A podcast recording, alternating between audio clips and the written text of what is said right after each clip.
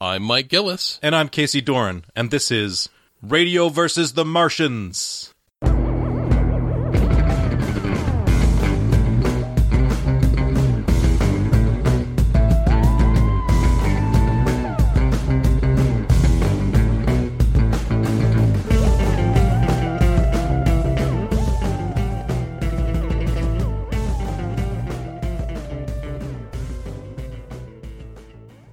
I'm I'm nervous, Mike. Nervous? I'm nervous, uh, not because I'm turning 40 this year. I'm f- I'm I'm fine about that. Uh, as you may know, for the past couple years, I've told people when I've invited them to my birthday party that I've am it's going to be my 40th birthday, but I've been doing it for like three years now. So Oh, really? I've effectively fooled people into thinking that I'm already 40. This is the real The real one? 40. Yes. No, I'm not nervous about that at all. I'm totally fine. I mean, It's- it's a big step- number, though. One step close to the grave. It's, it's all right. It'll feel the same as the same same fe- feeling as the last one. It feels different than like 37, though. Sure. But like I said, I've been preparing myself. And that's not what I'm nervous about. I'm nervous because we are coming up on the premiere of Picard, Star Trek Picard Which- on yes. CBS All Access, which will be the first time since 2002. Is it is it 2002 or is it 2003? 2002 was Yeah, oh was my Star God. Trek Nemesis. That was ugly. Everything about that was ugly. yeah. But this is the first time that they've wanted to really to tell a story about the future, except for if you include small flashbacks in Star Trek 2009 of Spock, like running, That's running away from stuff. I've got to say, the the nerd in me kind of applauds their willingness to incorporate those elements into Star Trek Picard.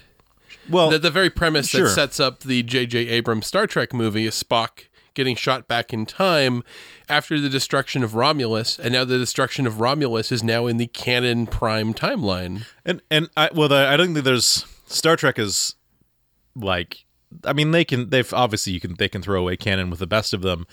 I feel like the continued the continued hand of Kurtzman since he's a producer on this on this one as mm. well says they're going to keep elements not just sort of visual elements. I think a lot of the for for me a lot of the things that have persisted past the Abrams movies have been like the way they rotate cameras or lens flares or sound effects or something. Those have been the things that have sort of persisted. But and then that's a stylistic choice of Yeah. just television in general. well, no, I'm saying that the Discovery has picked up a lot of the same sort of visual styling of the J.J. Abrams verse of the Kelvin verse movies. Um, to I guess in their in their mind, they want to create visual continuity between the new movies and the new series, and not the old series because they hate the way the old series looks. Apparently, it's too boring for them. You're talking about the 1966 series? or Next Generation or anything that followed after there. They really dis they really dislike current the current regime really dislikes the way that it looks, the the way the creatures and characters look, and the way the camera work was because it's too traditional. And they they believe that the success of Star Trek 2009. I think is doing in large part to its visual style, and I don't think that's the case. I don't think that's that's true at all. I think that the thing that makes it makes it a success is that it is attached to a very popular IP Yeah. that goes back 50 years and has a lot of affection. I mean, it has a built-in very very passionate fan base. And Yeah. that's the reason that Star Trek could go off the air for 10 years, you know, minus an animated series here or there. And come back with a major motion picture because I can't think of anything. I mean, you look at like Firefly. Firefly was even a flop TV show Right.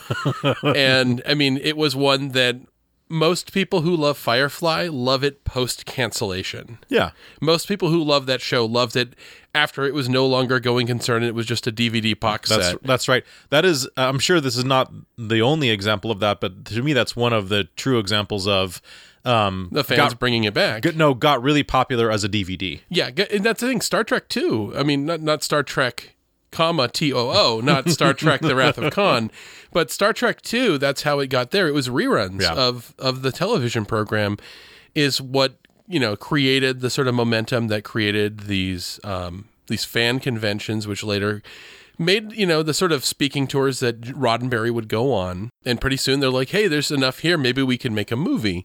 Well, first they wanted to make a television series again, Right. And then that got turned into a movie. I think Star Wars probably accelerated that a bit. Of course. And um, looking at that, now this is the point I was sort of making about Firefly, which is that Firefly was on the off the air what was it like a 2002 ish I series? think it was 2001. 2001, I think so. 2002, somewhere around the early aughts. Yeah. Uh, the movie came out in 2005, I believe. Yeah. That's not a long time. Star No. Trek made it past like the actual decade mark. I'm going to say a little bit of that might be of how much of the doldrums that the mid 2000s were for film in general. and not only not only that, I mean, that's that's why Serenity got made yeah, um, because there was just nothing going on in movies. it's kind of crazy that they made that movie because it's. I mean, I can think of a lot of of um, of canceled television series that are beloved by people, but most of them would most likely get a Netflix reboot rather than a theatrical release. now nowadays. they would, yeah, now they would for sure. It's kind of crazy that they got a, a theatrical release and an ability to sort of wrap up their series. I mean, that most don't get that. Um, the only other thing I can think of in recent would be like Deadwood, since they got like, oh, we didn't finish the story, we'll give it a feature length, not theatrical, but a feature length end cap to the story. yeah, I think that may be the only one because I mean they were talking about the Deadwood movie for how long now? Yeah. I mean, it was 10 years. 10 probably. years. Yeah. I was of the the persuasion that that was never coming out. Yeah, me too. I was just like, you know, they they keep saying that it's kind of the the same thing with Community six seasons and a movie. um, I didn't think that was ever going to happen. I didn't think anyone was going to make the Deadwood movie. I thought that people were going to move on to other projects, and you know, you have people like Ian McShane who is always in something, and he just doesn't have the time. Yes, you can call Hellboy 2019 something. It is something, but I mean, he got his paycheck, and I guarantee you, the scenes that he's in are better because it's him. Oh, of course. Uh, he appeared in an episode of Game of Thrones That's and was right. incredible in it because he's always incredible. That was that that his performance, his appearance rather, is emblematic of part of the laundry laundry pile of criticism, which was how could you do so little with such a good actor? They Yeah. he's like dead within 20 minutes of him first being on the what, screen. what is it? Somebody said it's like YOLO, but with YOLO spelt with an e at the end. They said you only live one episode. but yeah, there's a. I think the same thing happened with the guy who played Mike the Cleaner. Um, God, Jonathan Banks. Yeah. on the pilot episode of The Expanse. He shows Oh, up and yeah. dies too. So YOLO runs uh, deep. But yeah, it's it's interesting. So you, you're a bit nervous about Picard. I'm I'm a bit nervous about Picard because and not for all the I mean you haven't seen Discovery so No. any of the stuff that any of sort of the baggage the internet baggage is just something that you've probably seen through osmosis seen third hand now I would imagine I can sort of hear it through the wall using a glass, but I can't. I'm not specifically seeking it out to listen. Right. The stuff that I hear about about Discovery is that the second season lightens up. That uh, the actor who plays Captain Pike is really good. Mm-hmm. Um, and the stuff I see is like the makeup looks good. I'm still not a fan of the design of the Discovery because it was one of those. It's I like the idea of the design of the Discovery, where it's based on an old illustration from Star Trek Phase Two of a reboot of the Enterprise. Right. I don't like that illustration of Boot of the Enterprise, but it's the same thing. It it has that kind of same vibe of you know like a uh, McQuarrie drawing from Yeah. Star Wars. yes and you know that's cool. I mean, I'm I'm fine with that.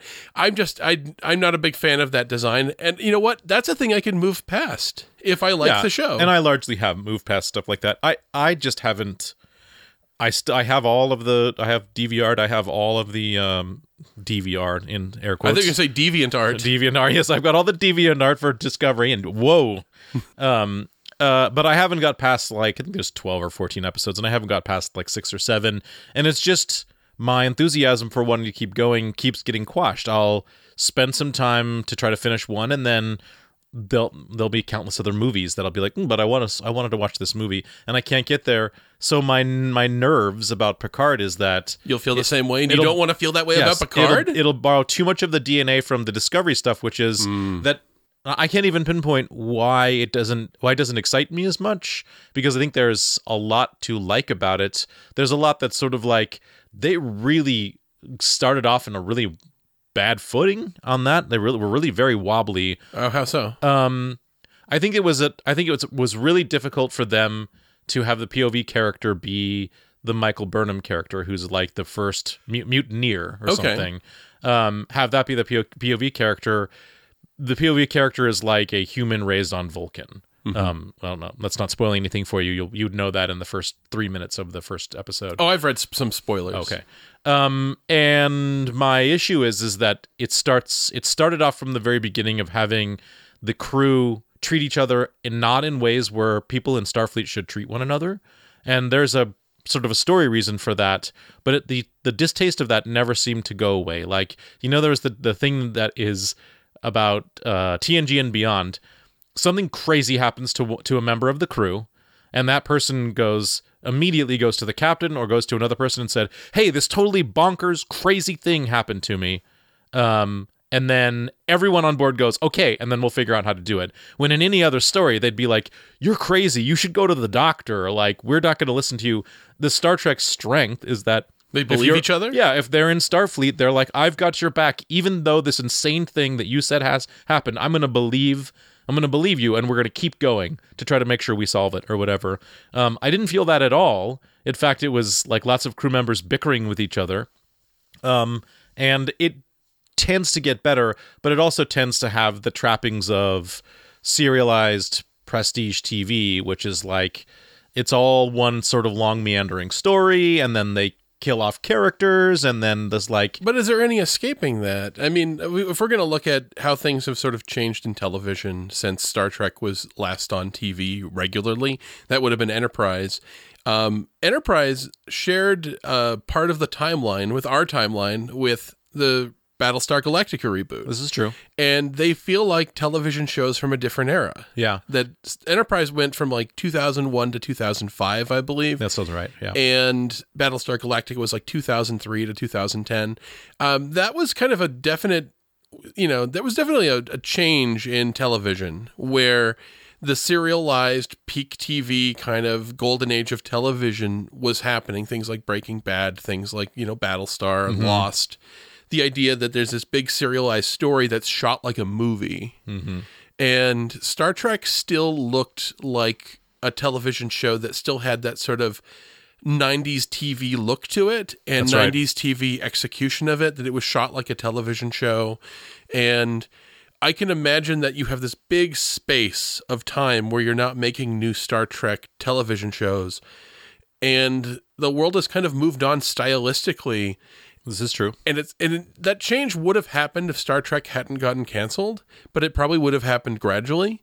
And now it just feels like you're hitting a wall. This is true, and and there's you're right. There is no escaping su- a large majority of that influence because I think people who are showrunners and producers and writers are now only interested in doing that sort of that sort of project. I looks think, like a movie. Like Yeah. The Sopranos looks like a movie. Yeah. It doesn't look like a TV show with three walls and a and a laugh track.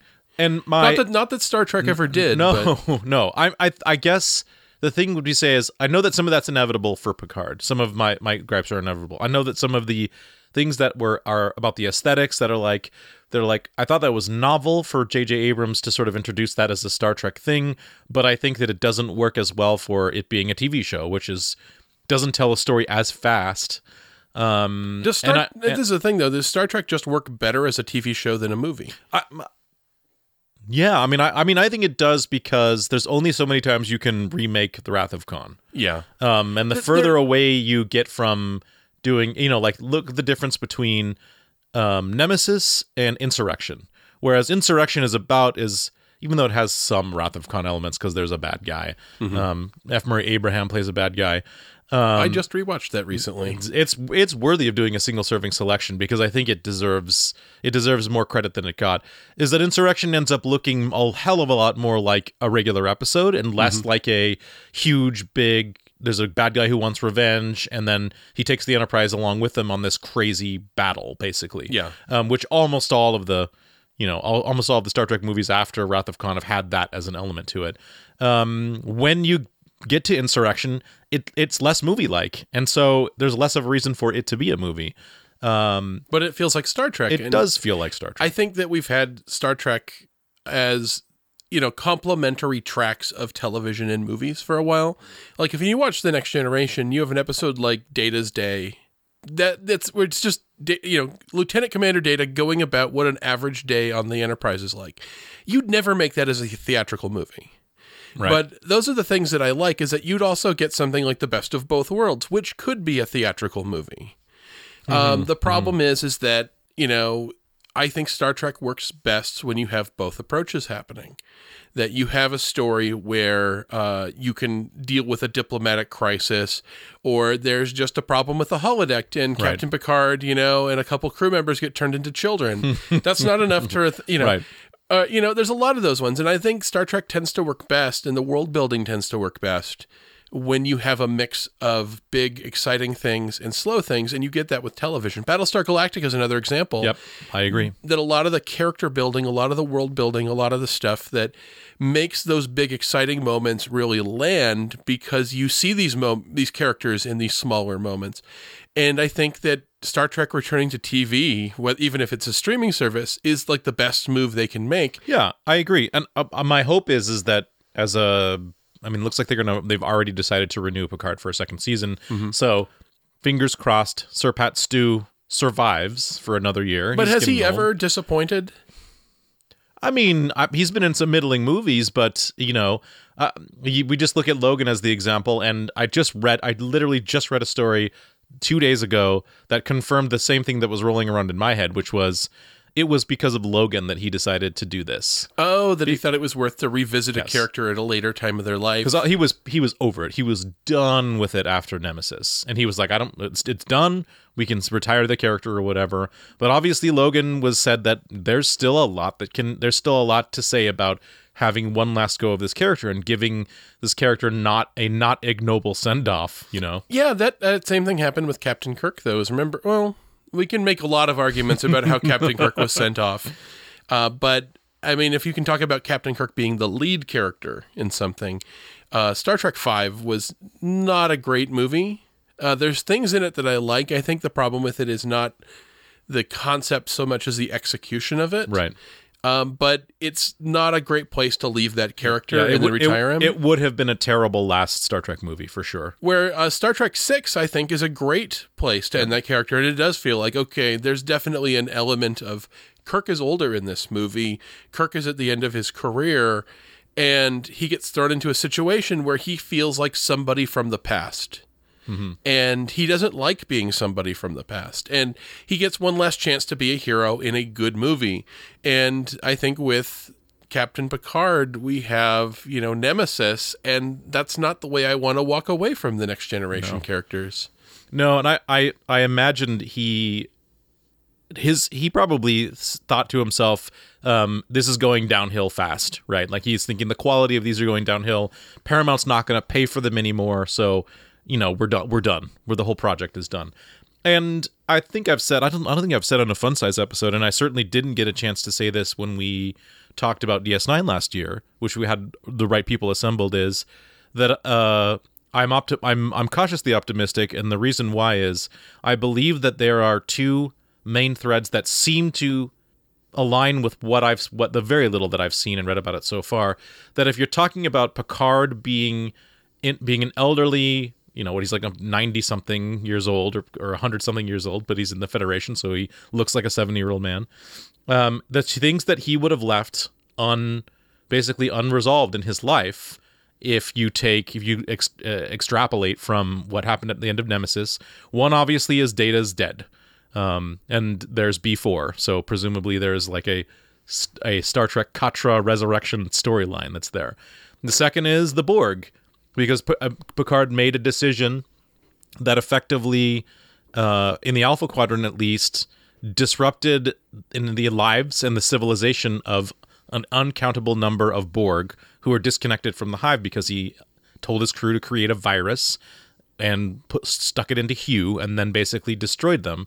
You see them come back one more time, and the, but they're these sort of lost people that have no home. Um, so that could that's definitely something that he could wrap up. That I could see them doing a story a story that's not just a mindless action story, but a story that has something else to it, where you can show some compassion towards people who are regarded as enemies, which is always a fantastic piece of Star Trek. And the last bit is um, the Romulus Vulcan Romulus reunification thing. Um, because the sort of the send off for Spock in Next Generation was what's Ambassador Spock doing with his time um, when we run into him last in the uh, in the sort of Kelvin universes is that Spock is still there trying to crank out Vulcan Romulan reunification, and Picard sharing a special bond with Spock is probably like, well, this is also one of the things I'd love to be able to do. And then Romulus gets blown up. And Spock disappears. Yes. So the his the ability for that to happen in in any way that they would have dreamed is gone because Romulus is gone and Romulans are now a diaspora, right?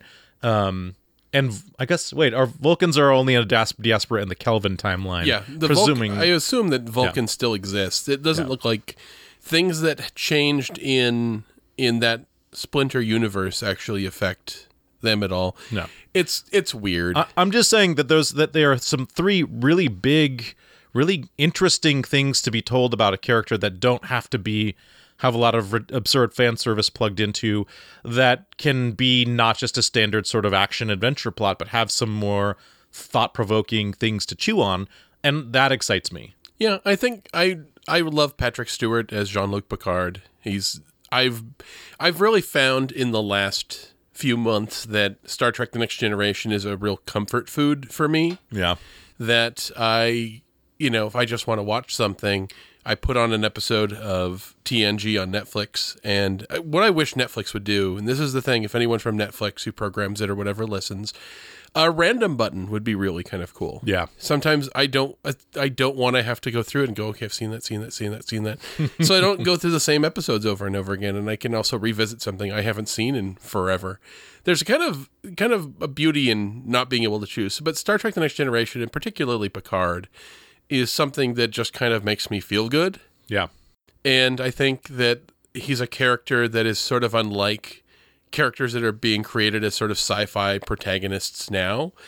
And to sort of revisit that character would be kind of cool. And I yeah think and uh, and also a positive representation of the future which Yeah. which it's you know this is we have an allergy to right now and we need more of it i mean we need we need people to be able to envision a future that isn't just utter catastrophe for everyone because shouldn't we have a future that isn't utter catastrophe? So Yeah. let's let's start working towards it. And if we have to make our if we have to start by making people's imaginations make that a possibility then that's a great place to start. I, I worry that a lot of writers look at the possibility of things being kind of okay. I mean, you can still have a crisis in the middle of that. Right. Obviously, Star Trek would not exist if things didn't happen and the crew of the Enterprise didn't go to respond to it. Right. But it's like I look at the the Star the Star Wars prequel saga, eh, or not prequel saga, the sequel mm-hmm. trilogy that just finished recently, mm-hmm. and you have the New Republic, but then you blow it up right away. And I Right. wonder if there's, and this isn't just throwing this at J.J. Abrams and the people doing doing the Star Wars movies, but just in general, the idea that do we think that the government being the good guys is not a, a place that you can build stories from. I worry Right. that a little bit that we think, well, no, we have to destroy everything or we have to reveal it to be secretly corrupt. Mm-hmm. Or, I mean, a lot of the way the Federation is done in a lot of the Kelvinverse movies has been um, the oh bad no, guys. secret fascists are running the Federation. Yeah, that they there's a bunch of warmongers that want to sort of take over and take us to war with the Klingons or whatever. Now, now that wasn't a thinly veiled reference to a political situation at all. No. but I mean, eh, we've gotten this a couple times. We've had three Kelvin verse Star Trek movies, and twice the villain has been a, a commander of you know the fe- of, of a Starfleet commander who's gone bad and gone militant and hates the fact that they've gone soft. Right. And you know, I'm just kind of It really is disappointing because that was the weakest part of Star Trek Beyond, I think. Yeah. Of, of underwriting Krall as a character. I think you could you could I know how to fix that movie at least in my head, um, which is that you have to have them find the uh, Franklin earlier on in the movie, and Kirk, who's already in this place where he feels lost, like I don't have a sense of meaning from this work anymore. Right. He should find the logs of this captain.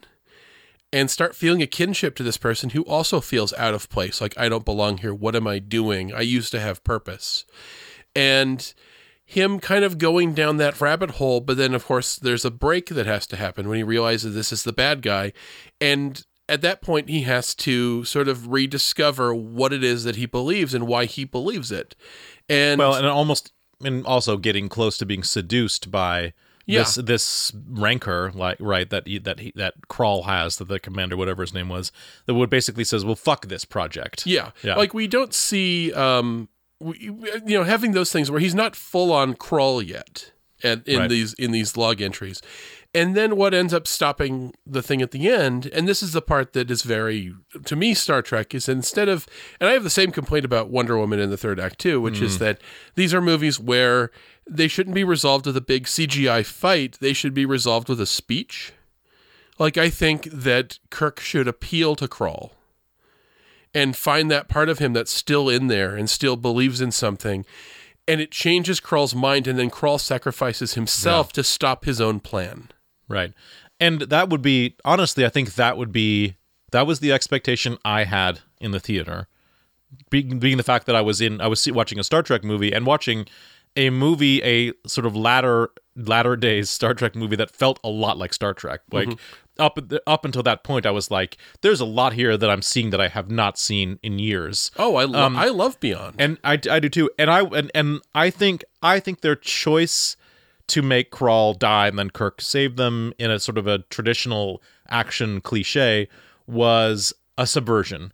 I think that they thought that the audience would expect him to remember I'm a Starfleet officer, what am I doing? yeah. um, and Kirk to be able to sway him. I think they, I think the, the screen, I think Simon Pegg, who was the screenwriter, I think he was doing a subversion of what he, everyone should think the ending should be. However, the ending ended up being, like I said, pretty well a standard cliche for an action movie. So yeah, and that, that disappoints me a little bit. Yeah. But I think that same thing is true of, of Wonder Woman as it is of Star Trek Beyond, which is a very good movie that I think kind of falls apart in the third act. Mm-hmm. And I would have liked to see them subvert it because when you have, in Wonder Woman, a lot of it is that Wonder Woman is a character who's sort of a stranger in a strange world who there are multiple voices telling her how she should be and how she should act. And I always think that in those scenarios, the hero needs to come up with a third, better way yeah, it, that sort of tosses those aside and says, "Okay, I get what you're saying, but this is better." And she almost does that. Um, like she refuses to listen to the idea of "you can't save everyone, so why even try?" answer. I love that. yeah, But I think it should have been the same thing where the and I'm kind of ripping off Sandman with this, but what if Ares was like destruction in Sandman? Hmm. What if he hasn't done this stuff for a couple hundred years and he's just standing back and sort of silently watching and just going, yeah, what can I I'm obsolete. They're killing each other. the the moment where she she kills a, a proto Nazi and the war is still fighting because that's just not how it goes that people aren't fighting because we're brainwashed. We're fighting because we're fighting and we're human. That's a cool moment but i would have gone a little further with it with with uh, that actor just i think it's david thewlis. Yes, it's Thewlis. Yeah, just going i haven't done anything in centuries. I haven't Right. done any of this. This is all them and i would have had a moment that same kind of moment where the villain would have not been ares he would have just walked away and said you know i no instead of a cgi fight with wonder woman i would have gone back to dr poison and I would have had that moment where, again, this is the same twist as I'm saying for Beyond, is she appeals to her humanity. That obviously Dr. Poison is sort of written and it's sort of implied that she's a wounded person, someone mm-hmm. who's been hurt. And what if Wonder Woman appeals to her with a compassion that she doesn't get from anyone else? right. and it moves her to sacrifice herself to stop this horrible thing that she started. And I think that there's something to that because it not only sets Wonder Woman aside from these other characters in her own movie, it sets her aside from every other superhero. This is true. And I think that's the thing that makes her special. And I would have loved to see the movie end that way. Well, there is also another through line for me. You're I, that sounds brilliant, and I think um, the thing that I probably remember the most vividly, and it was for me, it was one of those stand up and clap moments in a movie, which is they're in no man's land, and the machine gun starts up. Um, and then Wonder Woman uses her brace. I think she uses her bracelets and her super speed to basically deflect all of the bullets, like to basically just deflect the bullets that are raining down on the. Uh, am I thinking of the right s- I, she, section? she has a shield in that moment, Does- too. oh yeah, because, because there was that moment, or maybe it was foiling the. Now I'm getting things mixed up in my head because I seen it once in the theater. Maybe it was foil, foiling the heist at the beginning because there's a she's doing oh, that you're right. talking about, uh, I think, Justice League. maybe I'm thinking about She that. does. She does stop a robbery at the beginning of Justice I, League. I, I, what I, or, or maybe they're both had the same effect, which was no, this is definitely like No Man's Land with the with the machine gun is. The uh, this I hate bullets, and you've seen Superman do this before, which is like, you know, like having a sheer hatred for the idea of a bullet being shot because of the consequences of what those bullets could do. Because Superman's never going to rip a gun out of someone's hands, turn it around, and shoot people. Right? That's just not him. The type of the type of strength that he re- that he represents is the strength to stand up and say, "No, we're better than this." Right? And that there was a p- part of Wonder Woman where I was like, where I was like, oh, this is a repudiation of the sheer insanity of the meat grinder of just being like, we're to create these machines that throw out h- hot lead traveling close to the speed of sound in in such a rapidity that no humans could survive. And her her, her uh, idea is like, I'm to stop this. I'm going to stop this because the bullets are the the bullets are the enemy, right? Yeah, and I think the I, I love that. the compassion element of Wonder Woman is the part that I think makes her really special. Like, Yeah. There's bits where she sees somebody who's has a crying child and she wants to go help that person. That's just who she is. And I think to play that up and make it her defining attribute is always where I would go. And other people go, no, no, we have to choose. We have to choose who we just let die. And her outright rejecting that and Yeah. saying, no, we don't get to choose. We will save everyone because she's a fucking superhero. What was it the i caught a little little tw- twitter snippet that someone was the headline was that uh, warner brothers doesn't kn- kn- know how to make superman relevant for audiences. And then i don't it was it it could have been I've I've seen it could have been neil gaiman. It could have been neil gaiman i think it was who just said he doesn't need to be made relevant. He needs to be inspiring. And i was Yeah. like that's that might be hard for a writer to do i don't know how, how how easy it is for a writer to do but that's definitely how i would want to see a superhero But it's bizarre because we know this stuff works. We just don't understand people. That we think that we're super, you know, with it and postmodern and all this. And we like a lot of, we like to sort of dig things apart and deconstruct our heroes. And, but we also really love, you know, Paragon heroes. And we mm-hmm. like to think that we don't, but we do. That the person who's just better than everyone, but doesn't lord over over everyone, someone who's just a good person. I mean, we got this with Steve Rogers when I saw uh, Infinity War in theaters. You know the scene where um, Captain America shows up behind that train and steps out of the shadows. Uh, my theater went ape shit yeah uh, because it's fucking Steve Rogers. They like, "Oh shit, Captain America!" is Captain America is not edgy. no And no, he what he is is he's a really cool dude, and he's he's a paragon. And the thing is, audiences love Captain America. They don't need him to get darkened. They don't need him. And you look at something like um, Winter Soldier. We've talked about this before. The element of him being the anti Jack Bauer, which is that you don't darken Captain America. You throw him into a dark, edgy world and you have him rejected. And not only rejected, but by him injecting himself into it, changes the mind of all the people around him and makes them better people, makes them want to be better people. Yeah, that that is precisely what I want from a Picard show as well. He is that kind of paragon. He is that that kind of a hero where um like I would want him to be my boss, right? I would I would love to be a part of an organization where someone who he takes every opportunity to m- try to make people better around him and expects more out of them than they expect out of themselves, you know. But he also doesn't he doesn't throw people away. No. Like you can see it in the episode with Barkley that introduces Barkley for the first time. He's like, "No, he's part of the crew. You will find a way to, make this work." It's funny. I was rewatching. I got the box set of TNG on Blu-ray for Christmas, so I was I was uh, they're effectively they're exactly the same episodes that you would see on Netflix, but I'm bracing myself for the day for which CBS is like yoink and pulls all those Star Trek content off of Netflix and moves them Oh, over to CBS All Access. I've been waiting. It for will that. happen. It, will. It will happen. Yeah, I've been nervous about that because I love all of the Star Trek material on Netflix. It's Mm-hmm. kind of my go-to default setting. Is well, I'll watch TNG. I mean, I, I I think Deep Space Nine is my favorite Star Trek series, but it's really more of a project. It's like if I want to watch Battlestar Galactica, I'm not Mm. Right. going to watch a random third season episode no. it's a it's a project to go. I'm going to do a rewatch of the entire series. The episodic nature of of the next generation lets me just kind of jump around, and Once it moves away from from Netflix, it's going I to be really different. don't want it to.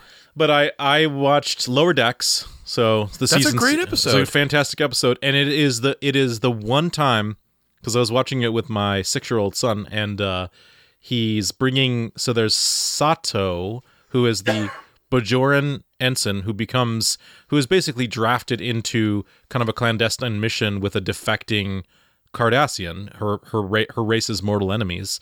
Um, and you know from this is one of those few times when there's actually like a real deep cut of a character that has existed in another episode. Yeah, she's in the episode the the one where uh, Wesley Crusher basically, but not really, gets kicked out of, of Yeah. Starfleet Academy for being an asshole. she's she's part of this group that that someone died and they lied about it because they were all flashy assholes. And she gets this posting. She works hard and gets this posting on the Enterprise as a very very junior member of the officer staff. And she's brought into Picard's office because she's being this promotion time and she's being brought in about what she's going to do. And it is the harshest Picard has ever been on any Starfleet officer in the entire series. it's hard to watch. It, because he he is because he's carrying with him like I you know I don't know if I can trust you. How can I how could I trust someone who covered up the death of a fellow Starfleet cadet because you wanted to protect the reputation of some guy of some Tom Paris essentially. Um and uh Tom Paris really should have been that guy. they should have done that. I guess they just didn't want to pay the writer, I guess. Ah. Um, but uh, but and he, he gives her a dressing down in a way that is reserved only for like Q. God, it hurts to watch because Yeah. it feels like your dad is yelling at you. right.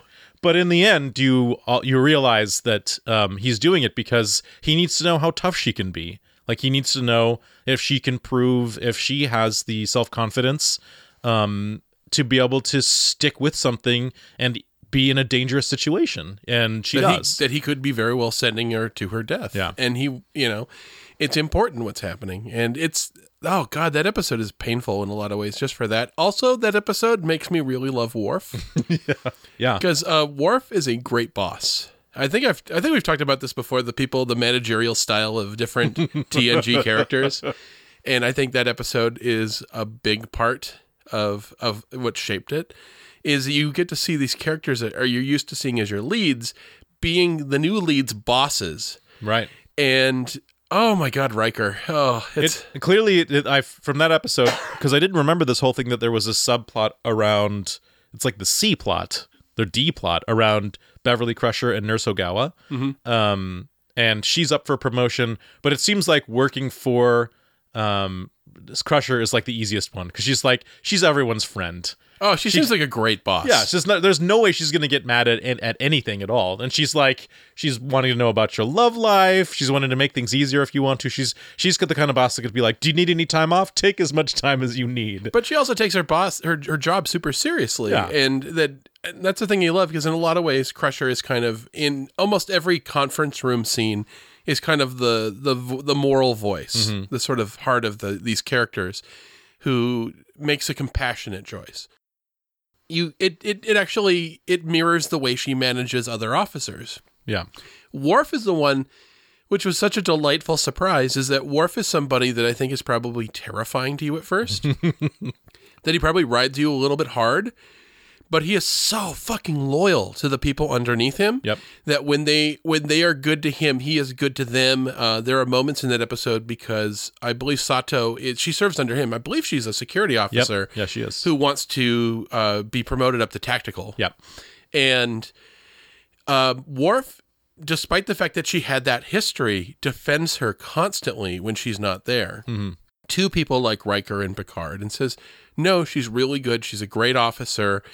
And a big part of him doing that sort of like uh, Klingon Aikido scene is all about her getting her to stick up for herself Yep. because I think she's somebody who's eaten a lot of shit well, and it- because of the it, shitty decisions it, she made. it also mirrors this her sort of Bajoran angle for someone who's born onto a world in you know generations long occupation, and so she's been under the boot heel before and risen up and knows like knows well you do have to stand up for yourself, right? Because you won't survive if you don't. Yeah, yeah, It's it's kind of interesting. I don't know if they ever talked about it much on on Deep Space Nine, but the thing that sort of Man, separates who wrote that episode? I want to know. It's a good episode. It's really fucking good. um the the difference between say Kira and Ro And I guess Sito is the same thing because at this point in the timeline, I believe, I don't think Deep Space Nine has started yet at the time that episode came out. For lower decks. yeah. Yeah, it's two two or three years in. Okay. Because I think it starts. I think you have that that Bashir crossover in season five, Okay. Okay. and that would have been season one of DS9. So I think you're in season three by the time. Okay, so I was trying to figure out what is the difference between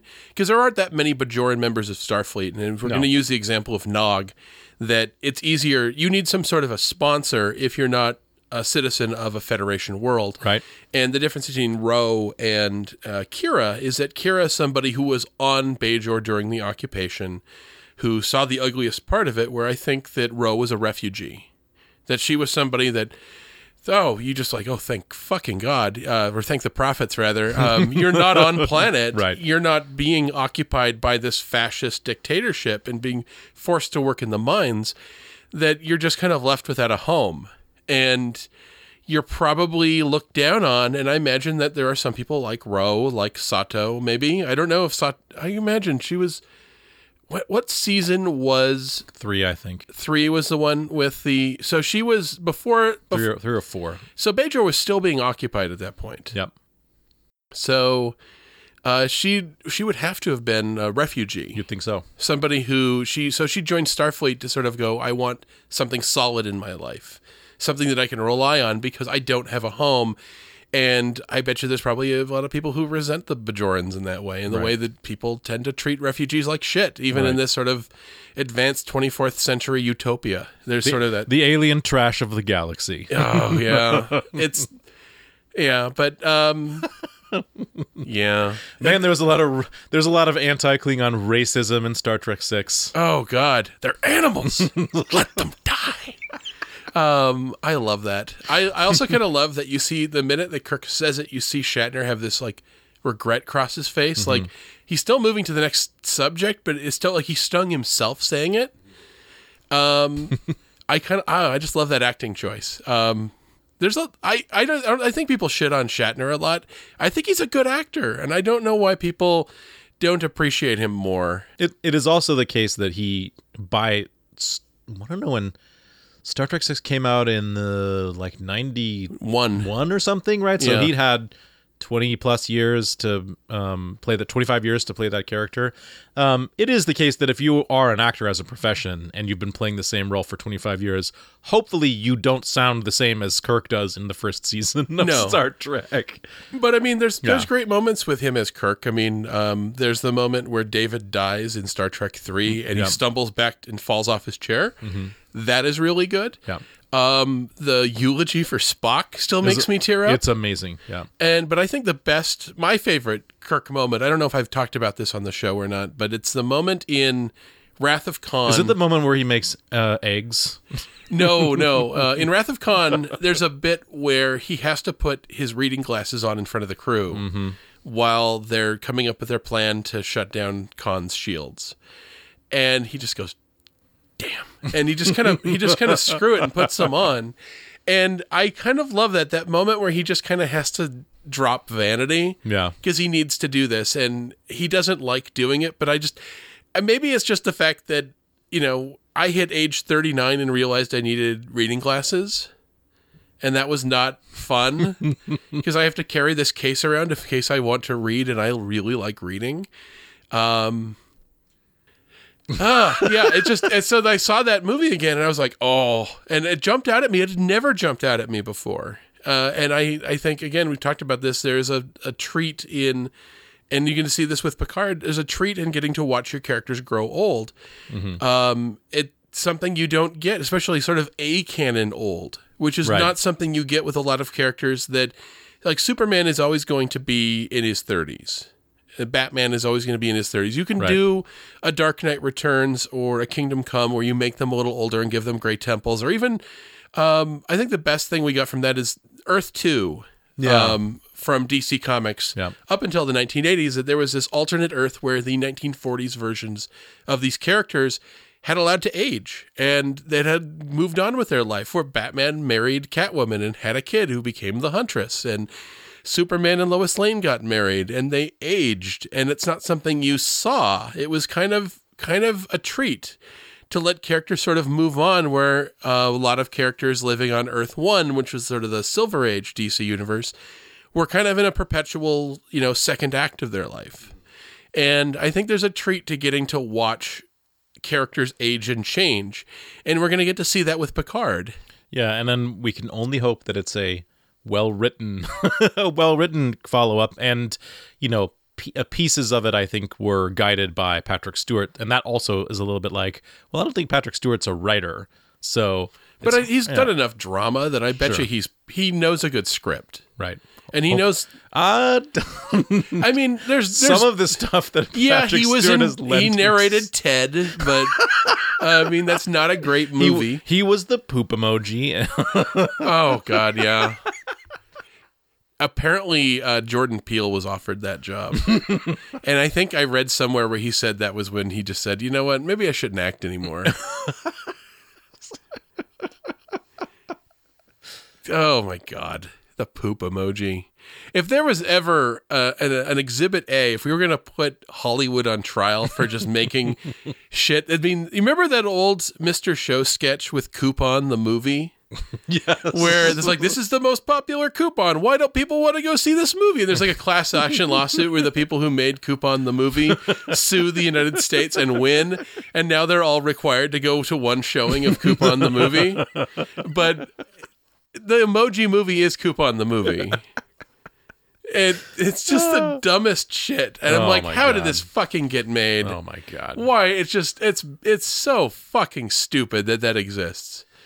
the paycheck. I'm sure he wanted the paycheck. It, yeah, if, if you are, I mean, imagine this: you are a well-respected actor. You live in Hollywood.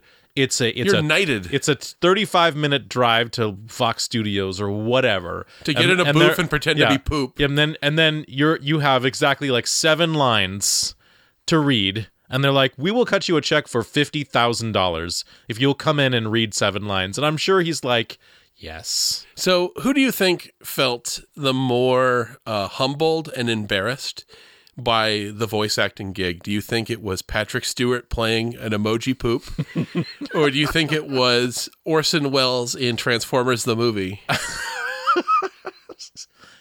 I, I I think it's probably Orson Welles because clearly Patrick Stewart has to have a sense of humor about himself, whereas I don't think Orson Welles did. I think he was he was clearly just doing that for the paycheck. He's doing that for the paycheck. It's weird because I kind of I can laugh at Orson Welles in those moments, but he ain't wrong. I mean, he's a fucking genius. Uh, and a- as much as it, Transformers '85 does not sort of map to what Orson Welles means for cinema, just as a as an as a you know as a creative force that changed cinema, Transformers is a good movie. It, yeah, It's a really It's- good movie. for a movie that has about as cynical an origin as you can imagine, which is, hey, we want to we want to make your toys for the toy line, so we're gonna kill the old toys and make some new toys. And uh, yeah, we'll kill that Optimus Prime guy. Nobody's gonna be upset about that. and it's that is fucking weird. They they really they botched it. And then there's the whole story with GI Joe the movie. The same thing was in production at Oh, the same time, right. And they thought they could just kill the toy, and they they backpedaled real fast after the death of Optimus Prime. Uh, but it it's weird. I mean, Transformers the movie is aside from Bumblebee the best Transformers movie. I'd say that. I'd say so. I it it's it's watchable. It's strange. It has a, it has a lot of those qualities that we say about something like Gremlins 2 where or uh, Bill and Ted's Bogus Journey where you just want to explain it to someone to say, "Oh yeah," and then there's a part where a bunch of junk robots show up and and Weird Al's Dare to be Stupid starts playing and the head junk robot is voiced by Eric Idle. That's a thing that really happens in that movie and it's just it feels weird it feels weird to say that that's that oh and there's also a scene at the beginning where the decepticons attack a spaceship with a couple autobots that you recognize from the cartoon and gun them down like Sonny Corleone. It is fucking. If that, And- if and- those and were humans, It's even worse is that even worse is that when they die, there's just black smoke that comes out of their eye holes, Yeah. and they collapse in a gray heap of metal. that blue light that usually makes up their eyes goes dark gray, and smoke starts coming out, and they just collapse. oh God! And the last, I think, Ironhide, the the red van guy, gets killed like execution style. It's like fucking Reservoir Dogs, but it's it's crazy because there's this bit where they're even doing that thing where you do the little "I'm being hit because I'm getting shot 50 times" dance mm-hmm. before you collapse, and it's like if these were organic life forms. And you were doing this level of violence, this would be rated R. Yeah, it was. It is basically like Bonnie and Clyde Transformers. Yes, It's crazy. it is crazy. And why anyone I don't know. I it's kind of this bizarre thing that that could exist. We're going to make a children's movie. We're going to violently kill most of the characters. Uh, Starscream is going to get shot. Well- he's going to turn into like black carbon and then crumble. And- and we're going to show like like entire worlds dying to a giant planet eater, like being digested into a giant robot, like destroying whole worlds. and you can see like, what people getting dropped fuck? into vats and they're getting turned into liquid that's moving through this like Yes. internal chemistry set of this robot. it is it is bucking bonkers. I, I think I mean we will obviously have to invite Sam Mulvey back because I know how huge of a Transformers fan he is to talk about it because it's it's up there as to one of my favorite movies. I, I I will say this of Transformers the movie is that it is awfully dated and the soundtrack does no favors. The soundtrack is one of the stronger points of the movie. However, it's so dated. It is It's- so it's- fucking dated. It's I think we could call it a fuck yeah soundtrack. um, But also, like, how many people, for how many people watching Transformers, the movie is the first feature length Japanese animated film they've ever seen? Not, there was Japanese animation that made its way to American television, but that, as far as a movie, a full feature length anim- animated movie where they put the time in, the animators put the fucking time in to make it look good. That's uh, f- myself included. There was a whole generation of people. That's the first Japanese animated movie they've ever seen. Well, aside from the opening credits to a Transformers show, that's as good as that animation has ever looked for those characters, Yeah. and you can sort of see it. Um, in, when they went back to the regular series, there's also a time jump to the far future year of 2005. but the the the angle Autobots are all going to see Serenity at the movie theater. it's kind of crazy. Um, the other with the weird thing with just the Transformers universe in general is that are humans the only organic life in the universe that every other planet they go to, if you see alien life of any kind, it's all robotic. That's true. This is, that must be. My God, that's a that's an existential dilemma that you have right there. That we are the only organic life in the universe. That everything else is just some kind of robot. But then, how you again? Th- those are the only people that you could wipe out. You couldn't have regular humans running and fleeing from their world being destroyed. I, that would have been a bit too much to swallow for sure. But I mean, again, does that really change anything? Because at the the heart of this movie is a scene with a robot dying and children everywhere started crying. That's the way they wanted Optimus Prime to be remembered. oh, where his head turns to the side and he turns gray. oh my god! I I saw that for the first time when I was in my twenties, so it didn't have that impact. Oh. But I can only imagine. I got it on VHS because I'd never seen it, but it was a movie that had a rep. Of being kind of bloody, and apparently there's a scene, and I've seen it, uh, where someone goes shit, uh, which was crazy for the Transformers. But I remember, you know, just any kind of profanity in a cartoon was a big deal. I remember um, both The Last Unicorn and Plague Dogs have the word damn in it. and that kind of blowing my 10 year old mind, having a cartoon say damn. Right. But the same thing happened with the Ninja Turtles live action movie where Raphael's Oh, like, yeah. damn. and it was like, oh shit. Wait, is that before or after Vanilla Ice comes out of that movie? Uh, Oh, this uh, Vanilla Ice is two. Oh, that's right. Uh, this is the first one. It's a more darker, grittier one. The second one got a little bit more of the the t- uh, cartoon flavor, but the first one was a bit more like the original comic book. And I think a lot of uh, I I remember the the the, uh, the people who do the toys that made us uh, show Yeah. uh, did one on um, the Ninja Turtles line. Oh. And uh, they talk about that. And apparently, when they made that movie and it was kind of dark and gritty and violent, uh, the, a lot of studio people were flipping their fucking shit, going, "This is not what the cartoon is like. This is not what the cartoon is like." And then it came out, and it was the biggest like independent release ever, and they didn't give a shit anymore because their their money was coming in. Make them dark and gritty. But yeah, I mean, it's not like gory. It's, No. I mean, when you have, th- you know, three out of four Ninja Turtles have bladed weapons. No, two out of four. Um, Right. I mean, you can hit somebody in the head with a nunchuck, and you can plausibly have them just get knocked out. Um, it's a little harder to do that with a katana. Radio versus the Martians is hosted by Mike Gillis and Casey Doran. This podcast is recorded in beautiful Valverde in Seattle, Washington. Our chief engineer is Casey Dorn, and our editor is Mike Gillis. Our original theme music is written and performed by James Wetzel. Special thanks to Sam Mulvey, Rob Kelly, James Wetzel, Paul Rue, Tobiah Panshin, Scott Kramer, Kyle Hepworth, and Todd Maxfield Matsumoto. Please take the time to rate and review our show on iTunes and Stitcher, and follow us on Facebook and Twitter. And if you'd like to support the show financially, please consider becoming one of our Patreon subscribers. Even just a dollar a month gives you access to exclusive episodes.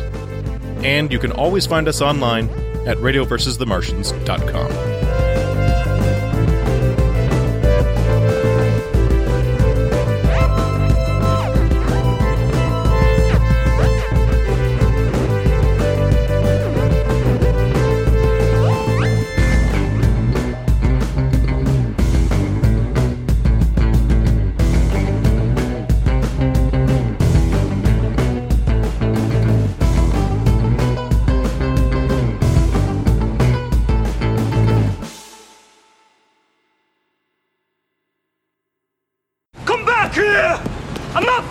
you!